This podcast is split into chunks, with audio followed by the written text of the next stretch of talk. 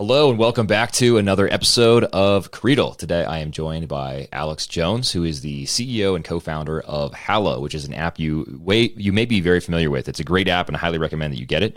Uh, lots of really cool stuff for Catholics to dive deeper into their faith and build up their contemplative prayer life. So uh, check that out. It's called Hallow. And Alex, as I mentioned, is the co-founder and CEO. Alex went to undergrad uh, at Notre Dame and then got his uh, MBA at Stanford uh, and then founded the app about two and a half years ago. Uh, he lives outside of Chicago with his wife and seven month old. So congrats on the seven month old, Alex, and welcome to Creedle. Uh, thanks so much for having me. Yeah, she might uh, she might interrupt us once or twice. She's supposed to be down for a nap, but uh, but she does. Uh, she runs the house, so we'll see. Hey, I love it. That's great. I'm going to try to pull up the the Hallow app here. This is available on iOS. Is it on Android as well, Alex? Yep. So iOS and Android. if you look on your app store, uh, you should be able to find it really easily. It's just called Hallow uh, Catholic Meditation. Um, and lots of great stuff in there. I'm a frequent user of it. My, my wife is even a more frequent user of it, and it's been really enriching for our prayer life. Uh, so I highly recommend that app. But Alex, let me just throw this to you for the first question. How did you decide that this was something that you needed to do? What, what gave you the idea? What gave you the idea to build Hallow? Yeah, it's uh, it's a great question. Um, the answer is uh, God decided and uh, beat me over the head with it until I did it. Um, the uh, and it was definitely his idea. But uh, but the story of Hallow is is pretty intertwined with my own uh, faith journey. I was raised Catholic uh, in the sense that my mom dragged me to mass every Sunday, but that was about the extent to which I engaged with my faith.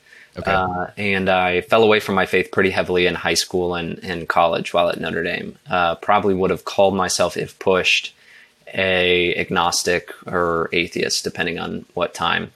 Um, and when I graduated and started working in the in the regular world, the uh, I got really fascinated with this idea of well, there was kind of two separate things going on. I got really fascinated with this idea of meditation, mm. and it uh, there's a sad, which I'm sure we'll talk about, but the, the sad uh, story in today's world is when folks think of meditation, they do not think of St. John of the Cross and St. Teresa of right, yeah. the, the, great yeah. Christian mystics, but they think of, um, and I did, of kind of secular meditation, meditation and yoga, mindfulness meditation, Eastern, right. maybe Buddhist meditation, that kind of stuff. And, um, but I got really fascinated with it, not really because I had uh, like an acute stress or anxiety problem I was trying to deal with, although had a stressful life as everybody does, but was a lot more some fascination with whatever a contemplative, spiritual, meditative life was, whatever that meant. And at the same time was kind of in parallel to this, was trying to figure out what I believed.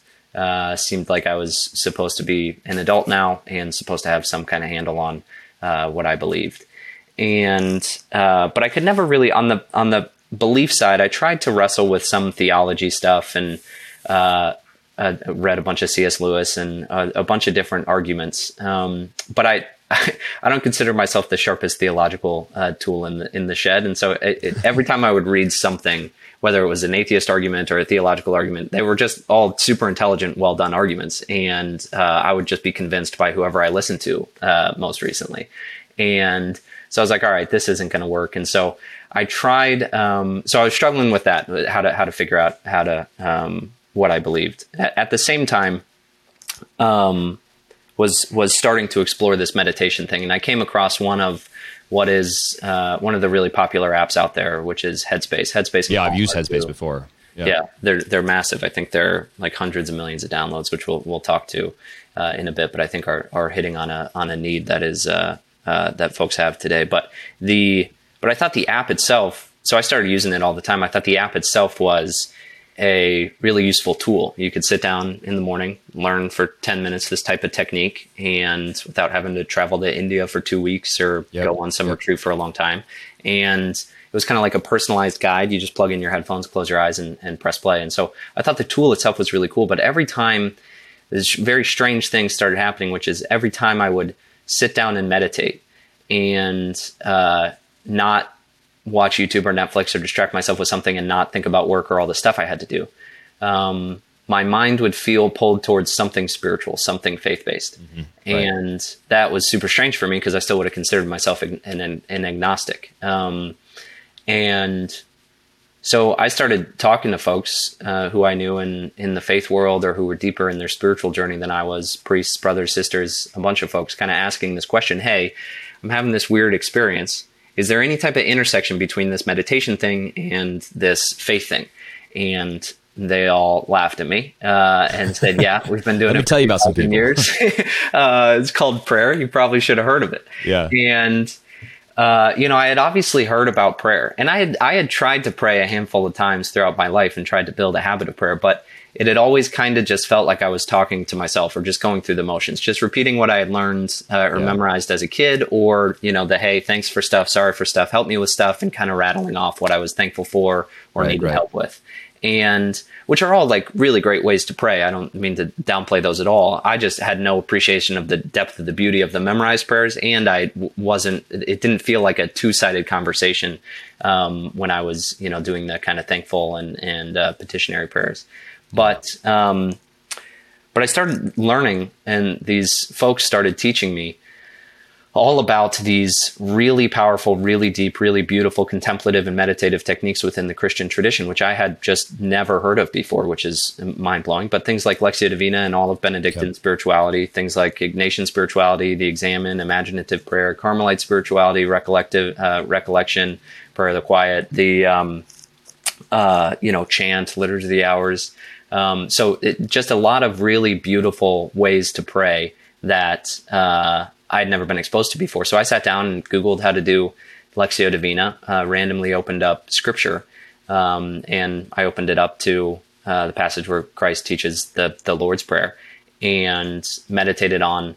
Uh, in Lectio Divina, you pick a word that sticks out and you meditate on that word. It could be a phrase or an image, but but Right, right. Uh, I usually do a word, and the word that stuck out was "hallow" and "hallowed be that hallowed be thy name," and it the that experience just completely changed my life. Just, uh, uh, I mean, it brought me back to the faith. It brought me, uh, faith is the most important part of who I am. Changed everything about what I value, my relationships, my marriage, everything. So, um, it, uh, and it's really hard to put into words, but it was, as any real prayer experience is, but it was just this beautiful combination of, you know, like the the secular meditation and mindfulness meditation.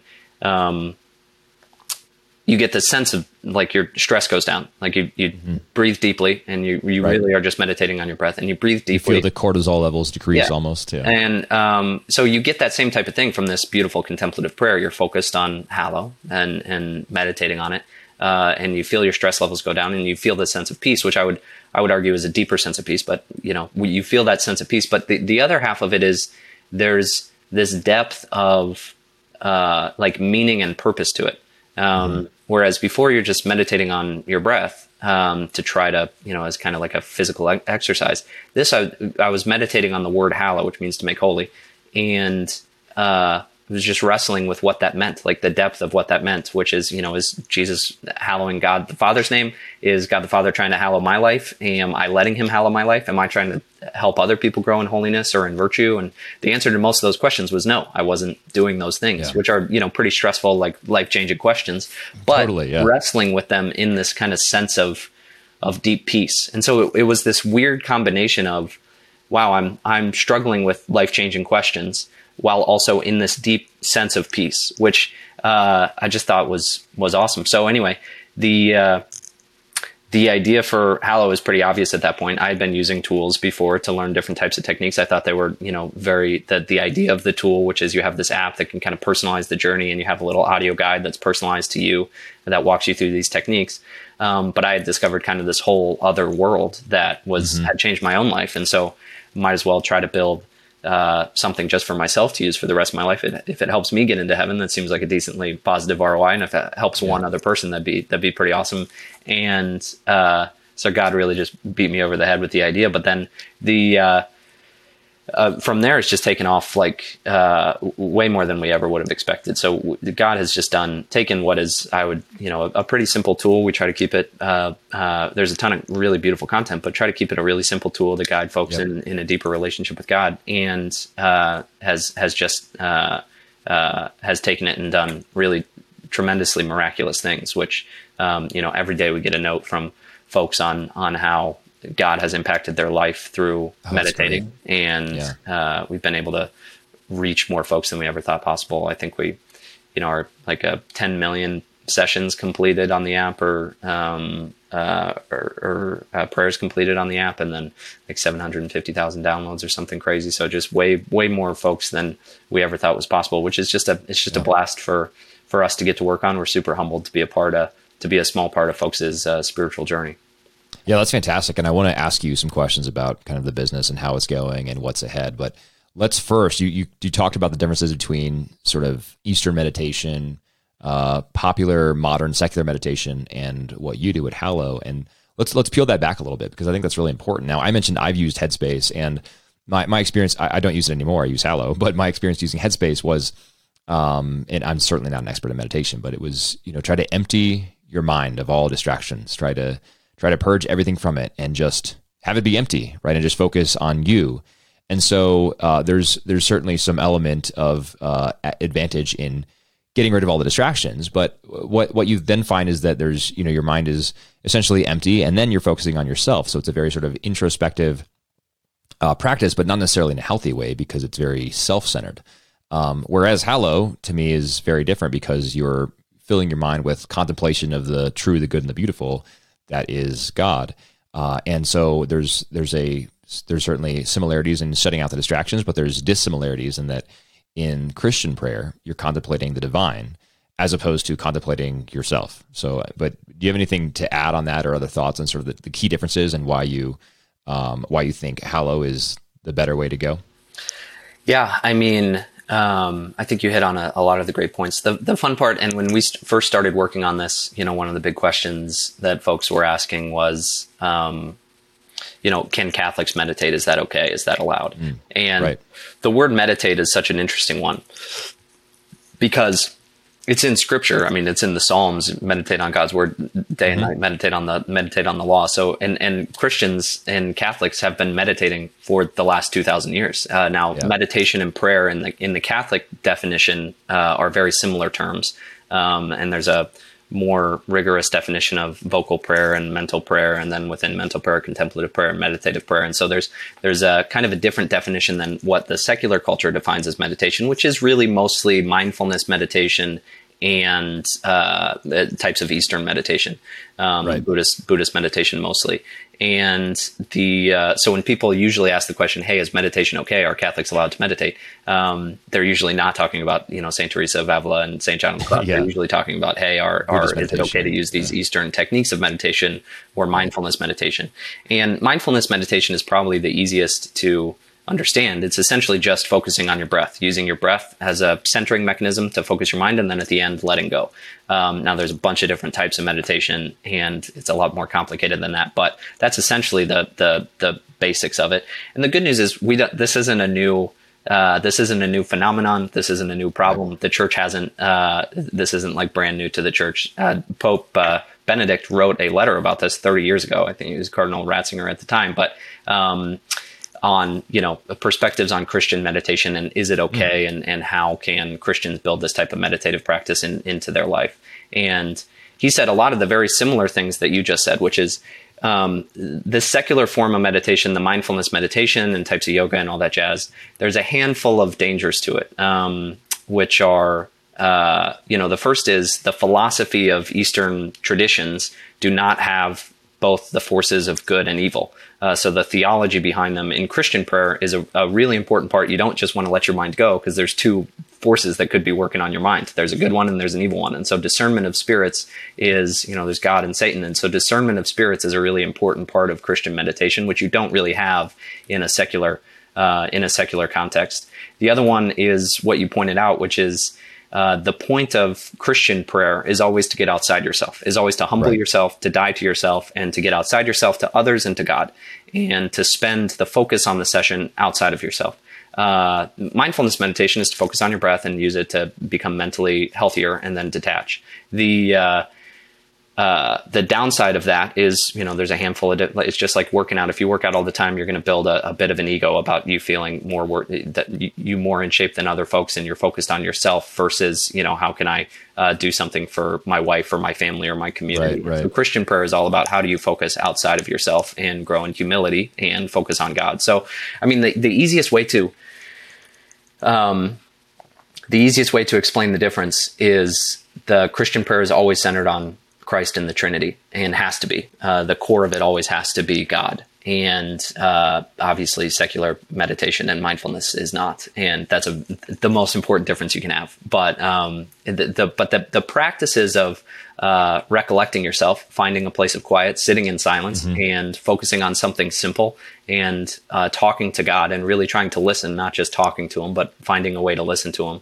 Those, those types of meditative prayers are core to Catholic spirituality. Um, there's thousands of monks across the world who do it every day, and, and traditions that are thousands of years old within um, within the church. And obviously, Christ himself would retreat often uh, away from his disciples to, to find places of quiet and prayer.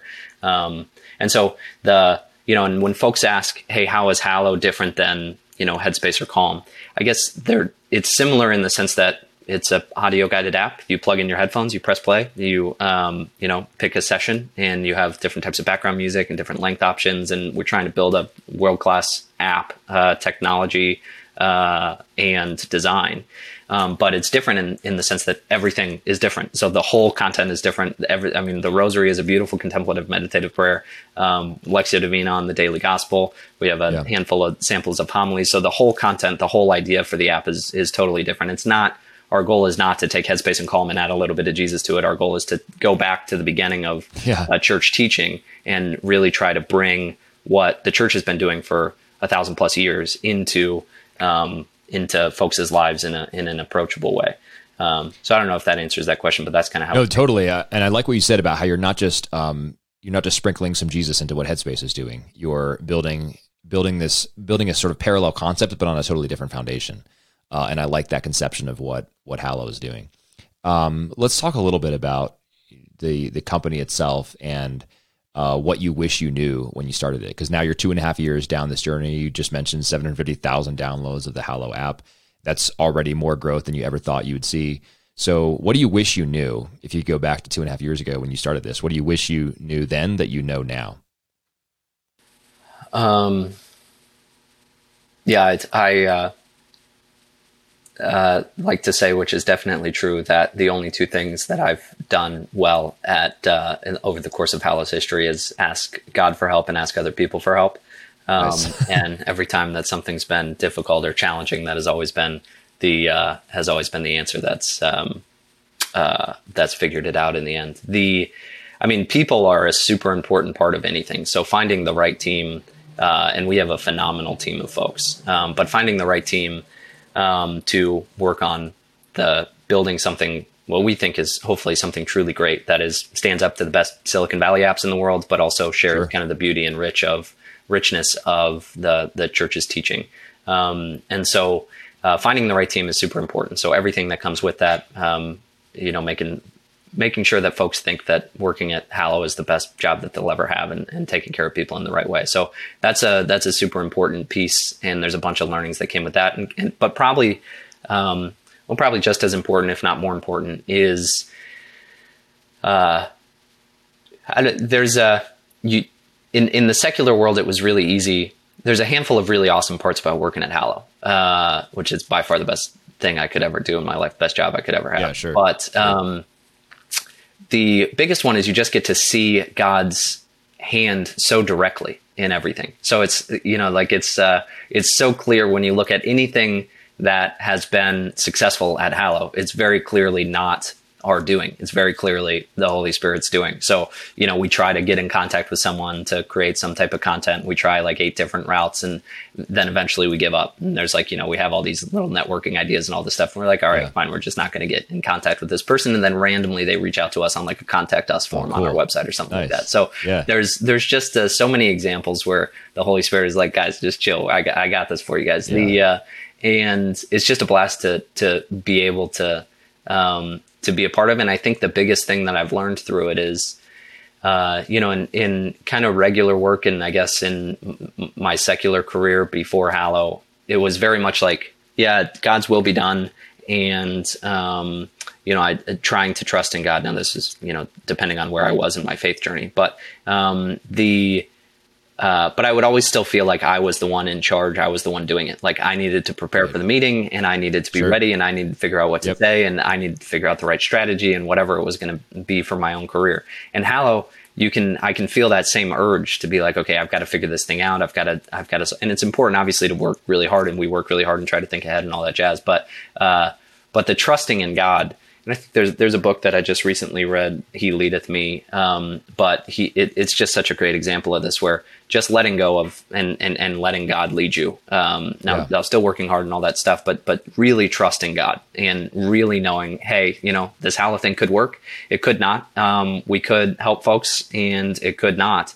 But at the at the end of the day, it's your thing. We're just trying to do what you want us to do, and we're just trying to listen. And so all I pray is that I can do what I have the courage to do, what you're asking me to do, and I can listen. Yeah. And that that's think, a really good attitude too. I mean, I'm reminded of Paul in First Corinthians three, where he's saying like, you know, I planted all this, etc., but God gives the increase. And so it's a good reminder that we can do everything in our power, and it's still God who gives the increase, and we have to be reliant on Him. And it's it's great that you can now lead a company where you're helping other people to see that too. Like God's teaching you that He gives the increase, but you can also sort of instill that idea into the culture of your company. That's a pretty great responsibility. Yeah, no, I mean we've we've uh, we've been incredibly blessed. This is just a just an awesome thing to to get to work on, and um, it just I mean it. There's a handful of things that come with it, but starting a starting a company is a is a really could, can be a really stressful uh, in, endeavor. I've talked to sure, a bunch yeah. of different founders and you know a bunch of folks working on startups. You kind of start from nothing. You got to pour all your savings, all your money into it to try to get it off the ground, and then you build a team, and you've got the, the company's got families to support, and you've got to figure out how to build something that product wise is truly great and can help folks and reach more folks and um, build a team that you know loves what they do every day. And so yeah. can can feel like a lot of pressure. And I think you know when I when I talk to fellow founders the biggest thing that they always say and the biggest learning that they say is you know you've got to find something outside of yourself something bigger than yourself. Because if not it's just uh, you know you trying to succeed. And then all the weight kind of rests on you. And for me that's always been uh, relatively really easy. There is something outside myself. It's not my thing. And uh, if it succeeds, uh, credit goes to God a, hundred thousand percent, not me at all. Uh, the team probably a good bit, but, uh, but definitely God.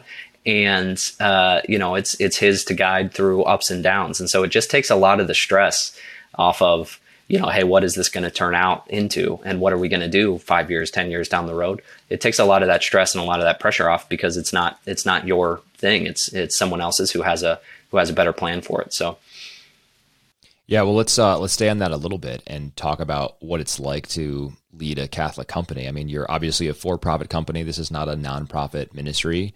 Um, so you're you're guided by a sort of a, a, different set of rules. You're not out there fundraising from donors for a 501c3. You're trying to figure out how you can be viable in a marketplace. Uh, but at the same time, right, you know, you're you're trying to lead a Catholic company that has a Catholic culture. So what are some things that you are thinking about or are doing to think about how how we're going to sort of apply Catholic principles to taking care of families, for example, or um, our workers, et cetera, of keeping our mission first, uh, giving glory to God, or even even just you know keeping the spiritual life of your employees nurtured, right? Because uh, I imagine you don't want to be working people 16 hours a day to the bone because that's not going to be healthy for their spiritual life if they don't have time to themselves, you know, give some time to prayer uh, and attend mass and take care of their families, et cetera. So, what are some things that you're kind of thinking about as you navigate those waters? Yeah, it's a great question. The um, the one caveat that I'd add is we're uh, legally structured as something that's called a public benefit corporation, um, right. which is uh, got a lot of the benefits of a uh, for-profit company and a lot of the benefits of a nonprofit company. Essentially, it, it allows us to uh, have attract really great employees from folks like Facebook and Google and all that jazz in a way that's competitive, um, while also still having our um, uh, while also still having our social mission. So, like a, a for a traditional for-profit company would only have the mission essentially to increase shareholder value, right? Um, right. And that's their fiduciary responsibility, or my would be the the CEO's fiduciary responsibility. Um, but ours is uh, both to grow and create value uh, and to uh, pursue our social mission, which is helping folks to grow closer to God. So we have both of those at least legally written in to our charter at the same level. And so essentially all that means is I don't get any, we don't get any of the tax benefits of a nonprofit and I can get fired for two reasons. But um, yeah, exactly. The, uh, exactly. But, uh, but now is that, is that a B Corp? Uh, it's so uh, we don't need to get into all the details. B Corp is like sure. a label that's added to some types of got public it. benefit corporations. If you meet certain types of bars, we're not yet at that scale for got us it, to it. meet some of those, but the um, uh, we're still a super small team. Uh, I think twelve got folks you. now, but the uh, but the and the, and then and and we thought super seriously about how we were going to structure ourselves. The goal of Hallow is um, just to help as many folks as we can in as deep a way as we can grow closer to God. And so the the that is the mission. And the big question for us was how do we structure ourselves? How do we build a company that helps us to do that? And one of the things we really wanted to do was build something that uh, what we saw often in the religious world is you have a lot of really great content, not a ton of really great technology, and the t- the technology often gets left uh, pretty far behind because it is really hard to attract the best engineers in the world. Um, yeah, as a 501c3 who yeah. can't pay that those kinds of salaries, yeah, yeah. So the uh, so we so the the whole structure of Hallow is how do we build something that is truly great that competes with um, you know the best in the world Silicon Valley companies, and I think the best example, like when I I have a when you go to like my little sister's in college right now when you go to her and you tell her to download an app, even though it has beautiful content on it, if it doesn't look like it's on par with Amazon and Netflix and all the other apps she has, she just won't download it. And so it's like, yeah. how do you create something that's beautiful enough that can reach the folks who aren't, you know, looking for daily mass readings or whatever, but are totally. maybe a little bit further further uh, away from their faith. And uh, for us, it's really about building a, a, really great product. How do you do that at all levels of the of, of the company? And um, the big part of that is is attracting a really great team. So to your point, um, you know, we have a handful of values all tied to scripture stuff. I'm actually still working on those to, to build out, but we're a super small team and are super focused on helping everybody to, to grow um, deeper in their own spiritual journey on the team. Um, as well as you know the the community. We have a uh, kind of a content team, a theology team, a spiritual team who really prioritizes that. The uh, you know our our big values are uh, mission always comes first. God is in charge, not us. And yeah. we're just trying to do what God wants us to do. Uh, it's important for us to grow. It's important for us to be sustainable. It's important for us to think about economics and all that jazz. But um, the mission of helping people grow in prayer is always the thing that, you know, when, whenever we have a tough decision, it's how can we help more people pray?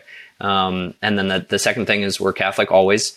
Um, and trying to be a place that welcomes everybody. So we have uh, where all the content is always going to be true to church teaching. Uh, we have a great set of advisors. Bishop Kevin Rhoades has been phenomenal, but a great a great set of advisors within the church who make sure that we always stay true to Catholic church teaching. Um, but ideally, this is a, a, an app and a place and a culture that welcomes folks from all backgrounds. Ideally, we're reaching folks, and we have a ton of stories uh, from folks. But ideally, we're reaching folks like me who had fallen away from their faith and are maybe sure. exploring yeah. uh, their faith. And so that's really the the think we just got a note like a week ago from a woman who hadn't been to mass in 30 years uh, and hadn't been wow. practicing 30 years. Uh, was praying with the app for about a year, and then ended up going to confession. Said uh, felt like a cinder block was lifted off her off her shoulders. Then went to mass the next day and described the wow. app as an arrow sent uh, straight from the Holy Spirit into my soul, which is just like awesome. again, yeah. uh, glory to God is just a, him doing some pretty awesome, crazy things. But that those things always come first, um, and so hopefully we can reach out to folks, uh, you know, in the broader Christian world, folks who have fallen away from their faith, folks of other faiths, and kind of introduce them to the beauty of Catholic spirituality. And uh, then the last thing, the last big value of ours is to build something really great, um, to build something truly phenomenal, uh, both from a technology perspective, from a design perspective, content. Uh, the content side of our uh, work is pretty easy because the content's been around for thousands of years, so we're not inventing sure, yeah, anything yeah. new. But the but the product is, is really you know how do we build an app that's visually engaging, that works, that is uh, super seamless, um, and something that's you know com- comparable with the best apps in the world uh, and websites and, and all that jazz. Um, so those are really what we focus on. And then spiritually, to your point, we try to do a big retreat. We're still super young. We've only been around for two and a half years, so a lot of these sure, yeah. are still in progress. But we try to do a, a uh, big. Our goal is to do a big retreat every year um, with our team, and then we'll we'll try to do quarterly, kind of a little mini retreat, and then uh, we don't have. We've been in COVID forever, so we don't yet have a, yeah. a, kind of office location. But when we do, we'll try to find a place that's close enough for daily mass, and just trying to make sure that. Um, and that folks who are looking for spiritual directors get it and, and all that jazz. So hopefully we can build a place that um, you know, can help folks grow deeper in their faith life while also not, you know, there's a bunch of folks from a bunch of different faith backgrounds on the team. Um, it's always important that the app will always stay Catholic, but, uh, you know, we're welcoming of anybody who's passionate about the mission, who's going to help us, you know, to reach, reach more souls. So, um, so yeah, that, that's kind of how we think about, it's super important for us to build.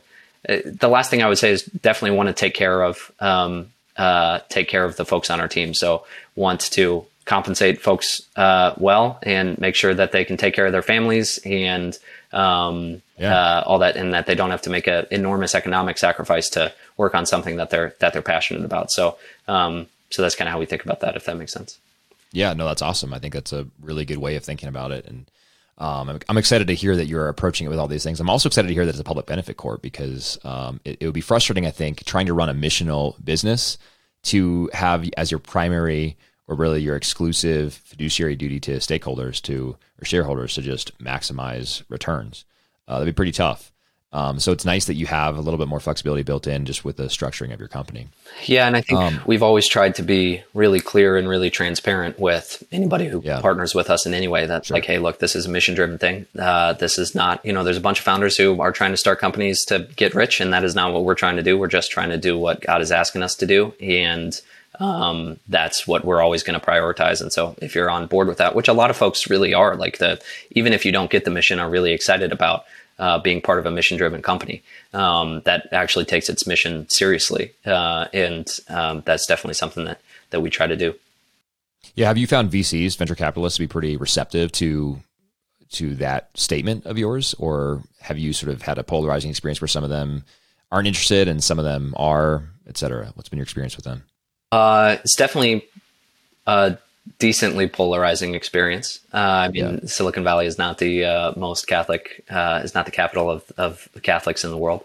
Um, yeah, I think it's the um, it's the HBO show Silicon Valley where yeah. one of the one of the characters says that they're uh, I forget what exactly what it was, but it was basically like the the point was that Christians are the pariahs of the valley. Like yeah, it's definitely. it's uh it's a career killer to socialize with Christians, and it was obviously made tongue in cheek, but because there's an element of, element of truth to it. So yeah, I mean it's actually so I lived in Silicon Valley for for a few years. It's actually kind of fun because you feel like you're kind of like part of the early rebel church. It's like uh, yeah, yeah, and your other. Uh, uh, so anyway, that that that was you have to go underground to the Catholic. Yeah, exactly. So it's actually kind of fun, but the um, uh, but in the in the VC world, it's definitely um not the not the norm. And I think I mean most VCs are super uh, excited about finding founders who are mission driven.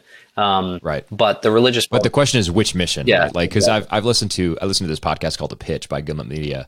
And uh, it's it's just a bunch of uh, startup founders going in and pitching their ideas to VCs, and uh, it's interesting. But a lot of the ones are a lot of the VCs are compelled by social impact businesses, but it's generally about environmental causes. That's kind of the like the the easiest sort of lowest hanging fruit social benefit thing. And they're compelled by that, but I imagine it'd be a lot harder if you're like, yeah, I'm I'm a Catholic and I want to help Catholics connect to their faith and to pray more. So, what do you think? You want to invest? Yeah, I mean, we have to make both for um, folks joining the team and for folks partnering with us in any way, content wise or um, or investor wise or any of that jazz. You have to make the pitch. Uh, we make the pitch both ways, which is hopefully the same pitch that our product makes, which is look, this is a really awesome mission with really awesome content. Um, but also we think this could have a big impact on the world. And, yeah. you know, for an employee, you're going to be able to, you know, provide for your family. And this is going to be a competitive uh, compensation structure and all that jazz. Um, so uh, the same thing for investors. Hey, look, this is a mission that we're passionate about, but we also think it's a big opportunity. Um, and the uh, we've been super. I mean, it's definitely a filtering. All every startup idea is filtering. Uh, it, it, has a has some. Every great startup idea has a bunch of folks who hate it and a bunch of folks, uh, yeah, a handful sure. of folks who love it. And uh, it's a risky idea. It could work. It could not. And so um, for us, it is really important to find as we talk to folks folks who get the mission. Um, and that's not a huge pool of, pool of folks. I can probably count them on a single hand. But sure. uh, we've been super. Bl- and again, this is another one of the examples of when we were considering doing some type of partnership with uh, some folks in Silicon Valley. We I sat down and prayed about it for a while, talked to a good chunk of advisors, and I was frankly like, yeah, you know, look, we're uh, trying to reach more folks. We're um, we're doing fine. Uh, there's no real reason, and God just kept saying, "Hey, look, no, you should just try it." And I was like, "Yeah, but there's not a yeah. ton of mission driven folks out there, and um, there's probably nobody who's going to get the get the mission." And God just kept being like, "No, you just just try it. Just trust me." And uh, as the the more that I started to think about it, the more that finding partners to accelerate growth and really to reach out to uh, I mean, it's it's rel- it's not that hard to reach out to folks who are going to mass every day or every other week or, sure. or every week, yeah. or um, folks who really take their faith seriously. But the really hard part, and frankly, a decently expensive part, is to reach out to folks who don't take their faith seriously. There's no real obvious place to get them. You you kind of got to spend right. uh, a, a, bit more aggressively and and to try to create more content at a bigger scale. And so to really do what we're trying to do, which is reach out to folks who don't take their faith as seriously, yeah. it does. Um, uh, or like the spiritual but not religious group, it is uh, super important for us to be able to accelerate growth and to create a really, uh, really, truly great product, which is hopefully uh, in a year from now going to be a lot better than where it is now and, and is a lot better than where it was a year uh, before. And so uh, we did think that that was super important, but again, was still, you know, hey, um, I, I don't yeah. think we're going to be able to find somebody. We ended up finding a handful of partners who were just phenomenal. I mean, so the, the, the woman who led our round, uh, who who is our main investor, Katherine Boyle, wrote an article on this. But just somebody who really gets the mission, was using the product before, and uh, is uh, now again has, both things. So just like us, we're trying to create something great, and we're trying to reach a lot of people at a big scale, and uh, we're trying to prioritize the mission. And so she's probably one of only a handful of folks who um, you know it's even possible for us to to partner with. But God uh, does what he does. So he uh, yeah. uh, he made whatever work in the way that is his own mission, and we'll just continue to try to follow wherever he leads. So it's um, so that piece is definitely to your point. It's not you know the vast majority of VCs are not uh, super jazzed about a Catholic mission. um, so uh, so yeah, it's it's definitely not the, the easiest task in the world, but God again is uh, is the one figuring it all out. So it's not on not on us to try to figure out which is the easy part. Yeah, well, as a final question for you, Alex, what's the future hold? Because uh, you mentioned that you've had more success than you thought. Again, 750,000 downloads, 10 million prayers prayed on the app. Uh, when I look at the app, I see something um, that I think could be really, really promising in international expansion if you add more languages to it and try to reach you know massive swaths of people who are Spanish speaking or uh, anywhere in the Indian subcontinent, uh, across Africa. I mean, I, I'm super pumped about the ability to potentially to reach those people with this app. But what do you, what do you see as the future of Hallow? What is what does uh, the future look like? What's what's where's the app five, ten years from now? Yeah, it's a great question. I guess um, there's two pieces to it. The uh, you know I've I've worked at um, you know for I, I work for a, a, nonprofit. I sit on a board of a nonprofit that helps uh, uh children in um, in Latin America who are orphaned and are HIV positive. And it's super small, helps like uh, 20 to 30 folks, um, uh, kids. But it's just awesome to get to impact those kids' lives. And you see it at a super micro scale and you feel like yeah. you're kind of an extended family. And it's just awesome to be able to be a part in a journey of that, uh, of that organization, um, uh, which is called Montaña de Luz. But the, um, it's, uh, on the other end of the spectrum, you have things like SpaceX, which are, you know, the mission is, hey, we're going to get to Mars, which is such a massive right. mission that it's also super exciting. Now, each day, you're not going to really impact someone's individual life, but you're uh, trying to get to Mars in 10, 20 years or whatever it is. And that's a pretty right. awesome mission. I think the really cool part about Hallow is that we have a combination of both. So uh, on the micro scale, you know, and there was a story it was probably just a week ago or so, and, and somebody said wrote to us and said, "Hey, I just wanted to let you know my friend um, was terminally ill, had seven days to live, and he had never prayed before and was intimidated to wow. pray."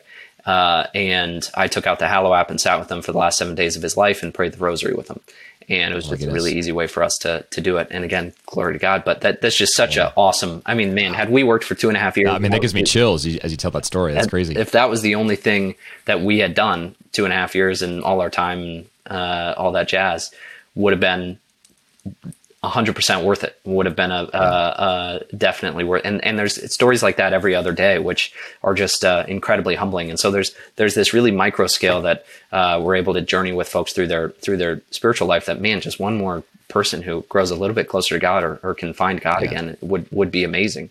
Um, but then at the macro scale I mean I think this opportunity for spirituality and I talked about it a little bit at the beginning headspace and calm have really I think are talking are, are hitting on something similar to this, which is people really looking, they're stressed, they're anxious, but they're really looking for some type of deeper spiritual life. And when I go, when I was in Silicon Valley, you ask anybody if they're religious, everybody says no, but you ask anybody if they're spiritual, they all say yes. Yeah. And there's a part to that, which I think the church is doing actually pretty well, which is, you know, Bishop Barron, Father Mike are, are going out and saying, Hey, uh, these are the beautiful teachings of the church and conveying right. them in, a, in, a, in an amazing way. And so I think the theology of the church, especially in the last 10 years, folks are doing a great job of kind of sharing that with the world.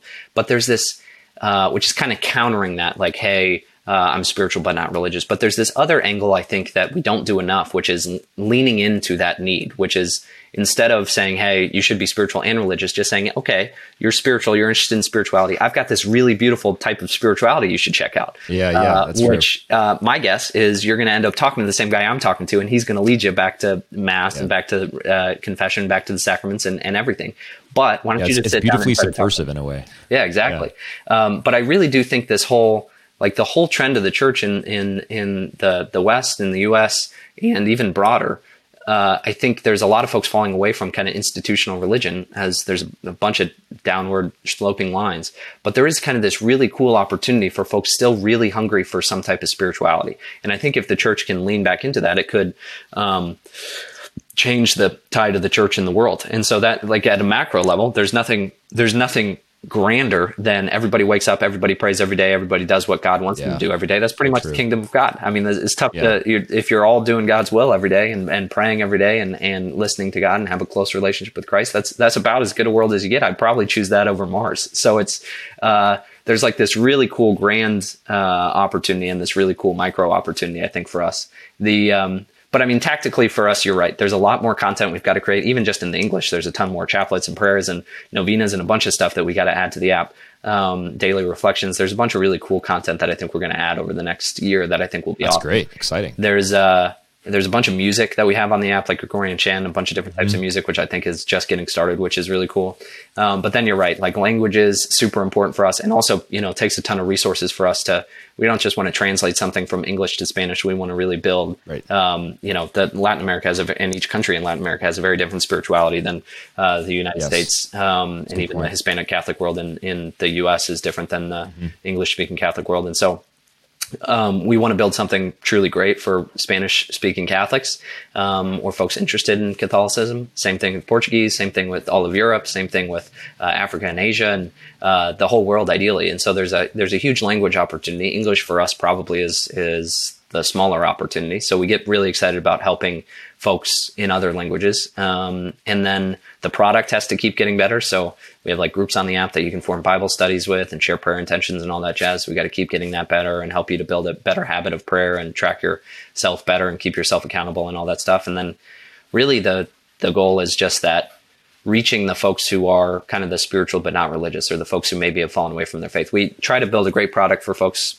all the way from hey i'm already doing a holy hour i'm a priest or whatever i'm praying liturgy the hours every day and, and i need a tool that can help me to folks who you know hey i haven't prayed in 30 years and uh, or you know folks who are you know i've tried praying but i feel like i'm going through the motions and i've never really gotten into it yeah. so yeah. we try to are trying to create kind of a custom journey for folks of of all backgrounds so that's really the the vision for Hallow in in the future is you know how do we continue to build a better product, continue to reach more folks, and uh, continue to spread God's message and and uh, help more folks build a personal relationship with Him. Yeah, I love it. Great mission, uh, and thanks for the time, Alex. I'll be praying for you and for the mission of Hallow as you guys keep pressing forward. I've really benefited from the the app, as I mentioned, and again, I encourage my listeners to go uh, go download it. So if you haven't already uh, Hallow, H A L L O W. It's on the uh, Google Play Store and on the uh, Apple App Store. So go ahead and check it out. And I will also add, you know, Alex, you mentioned that you really wanted to build a world class app that's right up there with Headspace and Calm in terms of UI, UX. And uh, when I first found out about you guys, I think it was about two years ago. I was like, oh, that's a cool idea. Like, I wonder if this is going to be any good. Um, and like when I first logged on, it was it was definitely more sparse on content than it is now. Like you guys are just adding a lot. But I was actually instantly impressed by like how it was better than what I expected because uh, you know there are a lot of Catholic apps out there that are built by good people doing great work, but they don't have the resources to make beautiful apps that are intuitive and offer like a pleasant user interface. And Hallow does, and I think it is right up there with Headspace. I've used Headspace, and I think it's really intuitive, just like Hallow, and it's it's actually like pleasant pleasant to use. So um, you know, I, I, commend you guys, the whole team at Hallow, for for building that out because I think you've done it and you've built a, an app that's attractive and makes people want to go back. And if you're if they're going back for more prayers, then what more can you ask for, right? So. Well, I really appreciate the kind words. We have a, uh, phenomenal design, um, a designer uh, and illustrator who who do absolutely phenomenal work for for the app. So that uh, we've been we've been super blessed to be able to work with just phenomenal folks. And again, it's it's really just trying to try, to to follow where wherever God is God is leading us. And I uh, uh, two years ago I would have said the app was was was pretty hideous. So I appreciate the hopefully it's gotten a lot better. So I appreciate the kind words even back even back then. But but yeah, yeah, maybe it was like a year and a half ago. Yeah, it was okay. probably after like the you know it was redesigned 2.0. Yeah. but yeah, it's I was impressed and I, I continue to be impressed with, with the work you guys are doing. So keep it up. We'll be praying for you. Uh, to my listeners, thanks for tuning in for another episode of Creedle. Uh, again, go check out the Hallow app and please join me in praying for uh, for Alex and his team as they try to do this good work and spread it spread it abroad. So thanks so much, Alex, uh, and to my listeners, God bless you.